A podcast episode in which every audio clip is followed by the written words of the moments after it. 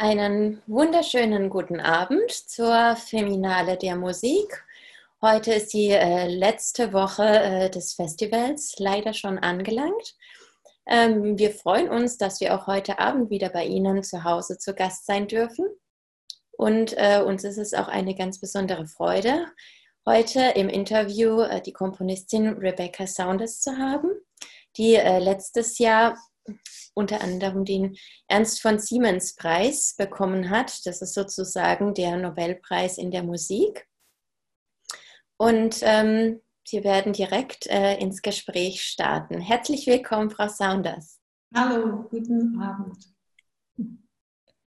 Ja, hallo. Ähm, wir würden gerne bei Ihren Wurzeln starten, also nicht komplett bei Ihren Wurzeln, aber bei Ihren Wurzeln, die eigentlich auch in Karlsruhe liegen. Ähm, wir haben uns gefragt, ob Sie uns etwas berichten möchten, wo Ihre berufliche Tätigkeit angefangen hat. Ähm, ich habe eigentlich erst wirklich angefangen zu komponieren, als ich ähm, angefangen, äh, ich bin nach Karlsruhe gekommen in 91, nach Deutschland das erste Mal. 1991, da habe ich ein Stipendium bekommen von der Uni in Edinburgh, wo ich gerade meinen Bachelor ähm, Bachelor-Degree abgeschlossen hatte. Und ähm, dann habe ich bei Wolfgang Riem studiert und da war ich drei Jahre. Und da habe ich tatsächlich meinen Violiner weggepackt, gar nicht mehr gespielt, äh, wirklich von einem Tag auf den anderen und nur komponiert, ausschließlich. Und ähm, es war eine wunderbare, befreiende, extrem besinnliche und schöne Zeit. Da habe ich ähm, ganz fantastische Kollegen gehabt. Das war eine sehr lebendige, äh, diskursreiche und hochdifferenzierte äh, Kompositionsklasse. Und ähm, ähm, ich fand das wirklich eine sehr schöne und reiche Zeit. Jetzt ist es natürlich so, als äh, jemand, der komponiert, das ist ja schon ein sehr kreativer Schaffensprozess. Gibt es denn irgendwelche musikalischen Vorbilder, beziehungsweise ähm, was inspiriert Sie denn? Äh, sind das Personen, sind das Räume, sind das Texte, ist es äh, die Natur? Da sind viele, viele Optionen. Ich könnte auf jede eigentlich einen Haken setzen. Ähm, natürlich das Leben inspiriert einen vor allem, aber warum man zum Komponieren gekommen ist, ich glaube, das ist nicht etwas, das man bewusst aussucht. Das ist etwas, wo man wirklich, man muss das machen. Man ist bezaubert von der Musik und man möchte unbedingt mit Musik arbeiten. Ähm, ich komme aus einer musikalischen Familie, wo beide meine Eltern sind Pianisten, mein Großeltern, mein Onkel war Geiger. Es ist ganz viele Musik in der Familie. Meine Schwester ist Jazzsängerin zum Beispiel jetzt. Und ähm, Musik ist vielleicht fast die einzige vernünftige Sprache, die zu Hause auch gesprochen wurde. Komponieren habe ich immer gemacht, als ich noch als Kind war. Ähm, und ich finde es ein faszinierendes Prozess zu komponieren. Das ist eine tiefgreifender Denkprozess, ähm, aber auch ein sehr sinnlicher Prozess und ähm, wie Musik wirkt, wie subjektiv auch das Erlebnis ist, wie man spielt, wie man musiziert miteinander. Ähm, das ist eine sehr reiche und äh, faszinierende Arbeitswelt, in der ich mich befinde. Ich bin auch sehr froh, dass ich das mache. Hm. Ja, vielen Dank. Sie haben ja gerade selbst auch schon angesprochen, dass Musik eine Art Sprache für Sie ist. Und ähm, gerade diese vielen Verbindungen auch zur Sprache, die haben mich persönlich sehr fasziniert. Ich habe mich verliebt in ihre Titel beispielsweise, die sie den Stücken geben. Also für diejenigen, die da nicht so bewandert sind unter den Zuhörerinnen und Zuhörern, ähm, es gibt da Titel, die heißen Skin oder Dust oder Yes oder Bite. Ähm, wir haben uns gefragt, ich habe mich gefragt, ähm, ob Sie uns einen Einblick geben können in, in die vielen Verbindungen. Es gibt auch viele schichtige Verbindungen äh, mit Sprache, da will ich jetzt gar nicht vorgreifen, das können Sie selbst wesentlich besser umschreiben? Vielleicht möchten Sie uns einen Einblick geben. Ich, ähm, also ich, ich finde das eine sehr schwierige Frage zu antworten, weil ich äh, äh, empfinde Musik tatsächlich nicht als eine Sprache. Ähm, ich, ich würde buchstäblich sagen, es ist nicht, dass es etwas ähm, ähm auf die Art und Weise etwas kommuniziert. Ähm, es hat einen anderen Zweck, einen anderen Sinn, ein, andere, eine viel komplexer und ähm, nicht eindeutiger ähm, äh, Verfahren, wenn man Musik hört. ähm, die wahrnehmende Musik, die Subjektivität, mit der man Musik wahrnimmt, finde ich auch vor allem faszinierend, dass jeder von uns jedes Mal ein Eins, wenn man ein Stück hört und immer wieder von den gleichen Spielen, zum Beispiel die wunderbare Severine Ballon, die auch hier ist jetzt gerade. Ähm, jedes Mal, dass sie mein Solo spielt, wird das anders. In jedem Raum wird das anders klingen. Es ist abhängig davon, wie sie mit dem äh, Publikum kommuniziert, was für eine akustische Situation, in der sie sich befindet. Äh, wie interpretiert die äh, diese Stücke genau in diesem Moment? Aber wir auch als Zuhörer bringen alle ganz unterschiedliche Erfahrungen und äh, äh, äh, Erfahrungen und äh, Wissen, aber auch subjektive Wahrnehmungsmöglichkeiten. Und jeder empfindet die Musik unterschiedlich zueinander. Das finde ich so faszinierend. Das ist so tief subjektiv, nicht nur das Spielen und das Zuhören. Ähm, das, so, sogar auch das Zuhören. Ich glaube, ich antworte aber die Frage überhaupt nicht. Habe ich das Gefühl. ähm, ja, jetzt ist es natürlich heute wirklich ein ganz besonderer Abend, weil wir ähm, nicht nur Sie als Komponistin zu Gast haben, sondern auch Séverine Ballon, ähm, die das Stück äh, Solitude eingespielt hat ähm, und quasi selbst, wie Sie gesagt haben, das Stück auch wahrscheinlich immer wieder auf eine andere Art interpretiert. Ähm, wie ähm, ist denn äh, dieses Stück entstanden, beziehungsweise wie entstehen denn Kompositionen für Soloinstrumente? Wollen Sie vielleicht uns anhand jetzt speziell zu dem Stück Solitude einen Einblick in diesen Prozess geben? Ähm, Solitude ähm, ist tatsächlich ein Werk, an dem ich einige Jahre gearbeitet habe. Ähm, wir haben uns einige Mal getroffen und ähm, das Stück ist tatsächlich auf dem Leib geschrieben für Severin. Es entspricht ähm, etwas ganz bezaubernd, das ich immer empfinde, wenn ich sie betrachte beim Spielen. Und sie, diese, sie ist auch eine Art ich würde sagen, sie ist auch eine Klangforscherin. Sie komponiert ja auch selbst. Das, das merkt man, wenn man mit ihr zusammenarbeitet. Sie hat eine unglaubliche Sensibilität, Klangfarbe und Spiel, äh, Spielweisen, ähm, wie sie eine, eine sehr hohe Sensibilität, die ähm, dementsprechend. Und ähm, die Sessions mit ihr zusammen war ganz interessant, weil wir haben ganz vorsichtig ähm, angetastet, welche Klangfragmenten mich interessieren. Und ich habe ähm, mit großer Freude sie auch beobachtet beim Spielen vor allem. Und das fand ich am meisten inspirierend, wie mein Solist eigentlich äh, sich bewegt, was macht der oder die, wenn man das Instrument aus dem Koffer genommen wird, wie wird den ersten Klängen gemacht, ähm, was für eine faszinierende Beziehung ist das zwischen dem Musiker und seinem Instrument zum Beispiel. Ähm, ich glaube, jedes Solo ist eine Art Hommage an das Solist. Ähm, und oft, ähm, um zu dem, zu dem, Solo zu kommen, muss ich dann vorher einige Stücke auch noch schreiben. Das Solo Solitude war eigentlich sozusagen die Höhepunkt, nachdem ich vorher ein Cello-Konzert geschrieben habe. Und vorher hatte ich auch einige ähm, ähm Klangfragmenten, äh, äh, Klangfarben von diesem Stück ausgearbeitet und damit experimentiert in andere kleinere Modulen oder ähm, andere etwas ähm, andere Kompositionen und tastete ganz langsam heran, bis ich so weit war, dass ich das Gefühl hatte, ich habe das Material komplett verinnerlicht. Ich weiß ganz genau, womit ich zu tun habe und die Potenzial von dem Klang. Und dann habe ich das Solo extrem schnell geschrieben, aber Severin musste sehr geduldig sein, bis ich diese Vorarbeit gemacht habe. Und dann irgendwann mal wusste ich, es ist soweit und dann habe ich das in etwa vier Wochen geschrieben. Ähm, aber es war eine lange Reise. Aber das ist oft, ein Solo ist ein, ist, ist, ich schreibe unheimlich gerne zwischen Solos, aber es dauert sehr viele Jahre, bis sie wirklich zum Früchten kommen. Ähm, und das ist immer eine sehr spannende und ähm, äh, eine sehr interessante Reise. Ja, vielen Dank.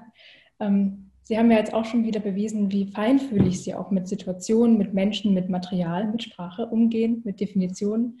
Vielen Dank, dass Sie mir widersprochen haben. Und, ähm, Sie haben auch Solitude sehr feinsinnig ausgewählt in der aktuellen Situation. Wir waren überwältigt und dachten, wow, das ist perfekter könnte man es nicht treffen. Severin Ballon ist in Paris in einem kompletten Lockdown Ähm, und sie haben ganz bewusst dieses Stück gewählt und nicht irgendein anderes. Sie hätten auch ein anderes Schlagstück beispielsweise wählen können, das wir hätten versuchen können zu realisieren. Man kann diese Frage stellen oder man kann sie lassen. Vielleicht können wir darüber sprechen, wie Sie mit der Situation kreativ umgehen können. Können Sie arbeiten? Wir sehen hinter Ihnen ganz viel Material. Wie geht es Ihnen damit? Ich, ich kann immer arbeiten, ähm, äh, aber wie anstrengend das ist, ist unterschiedlich aber ich kann immer arbeiten. ähm, aber ich finde es ganz schön anstrengend zurzeit, eben diese, es ändert sich in Deutschland jetzt nach und nach. Ähm, die Gesellschaft gewinnt eine gewisse Lebendigkeit wieder. Ähm, aber oft arbeite ich lieber in einer Großstadt zu wohnen, zum Beispiel. Ich würde niemals auf dem Land leben. Und ich liebe dies, diese Energie da draußen zu spüren. Ich liebe diese Wirbel von Kraft um mich herum zu spüren und dann mich zurückzuziehen und meine Musik zu schreiben. Ich liebe diese eins zu eins Kontakt mit Musiker und mit Ensembles zu arbeiten und dieser rege Diskurs und Austausch. Ähm, und ohne zu schreiben in, eine, in dieser wahrhafte romantische Solitude, finde ich, muss man wirklich sich wirklich im Arsch treten. das hat man nicht so sagen. Ne? Ähm, aber ich, es ist zufällig so, dass diese ganze Shutdown, Lockdown-Zeit verbringe ich mit einer Abgabe, dass sowieso in dieser Zeit hätte ich sehr viel Zeit allein verbracht. Ähm, insofern äh, wäre ich gezwungenermaßen sowieso zu Hause. Ähm, äh, es ist aber interessant, ich hätte niemals gedacht, dass es sowas ausmacht, so viel ausmacht, dass das, ähm, was passiert da draußen. Aber natürlich, es gibt auch andere Ebenen. Wir, die, Kunst, die Kunstszene, äh, die Musikszene, wir sind, es ist keine Szene, das ist ein Leben, das ist eine Gewebe, das ist ein Organismus. Unsere ähm, gemeinsame ähm, Kulturlandschaften, sie sind bedroht, existenziell bedroht, sind zum absoluten Stillstand gekommen. Und mit diesen Gedanken zu arbeiten, ähm, das ist dann natürlich eine besondere Herausforderung. Ja. Und äh, ich mache mir Sorgen, dass wir vielleicht alle ein bisschen zu brav sind. Ähm, mal gucken. Aber mit dieser Aussage will ich keine, niemanden verletzen oder so. Aber ich, ich fange an, mich zu fragen, äh, wie lange wir das hinnehmen müssen. Weil ohne diese Gemeinschaft, diese geteilte, lebendige äh, Gemeinschaft, ähm, ohne eine lebendige, ähm, wachsende neue Kultur, was ist das denn für eine Gesellschaft? Ja, vielen herzlichen Dank. Ähm, ja, auch, ähm, auch wir sind ja Teil dieses Organismus, deswegen finde ich das ganz toll, dass wir jetzt ähm, hier in einem semi-privaten Rahmen die Möglichkeit haben, darüber zu sprechen und das auf äh, eine ganz besondere offene Art. Jetzt ist äh, für mich natürlich auch die Frage, ähm, ob Sie jetzt in äh, so einer Situation auch noch Visionen haben oder ob sich Ihre Visionen durch die aktuelle Situation geändert haben. Wo geht es im Moment hin? Ähm, Sie haben es ja kurz angesprochen, im Hintergrund sieht man auch Ihre großartige Arbeit. Ähm, aber Vision ist ja auch etwas äh, sehr Offenes, etwas Größeres auch. Wollen Sie uns dazu noch was kurz sagen?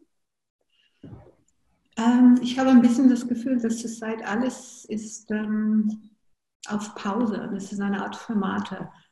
Ich habe natürlich Pläne, Projekte, ähm, die schon lange im Voraus geplant sind, mit denen ich zum Beispiel über den Sommer mich treffen soll und ähm, dass wir uns zusammenarbeiten.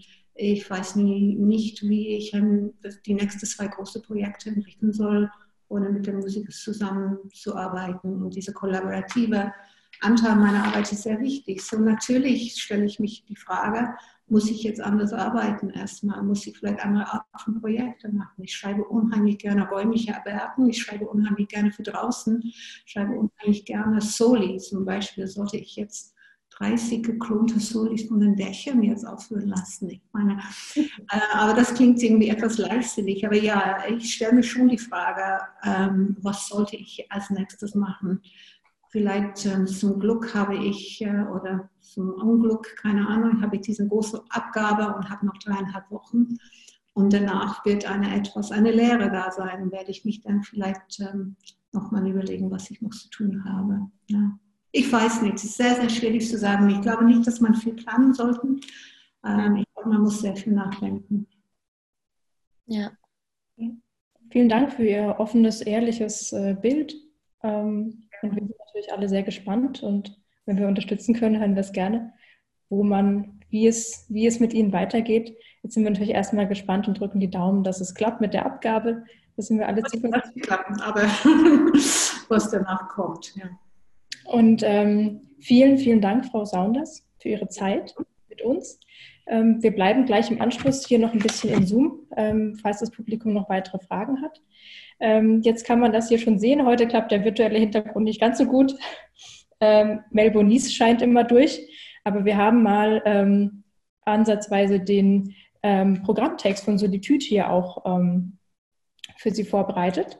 Und an der Stelle würden wir ganz gerne noch mit ähm, die Gelegenheit nutzen, dass wir mit Séverine Ballon sprechen können, für die Solitude geschrieben wurde.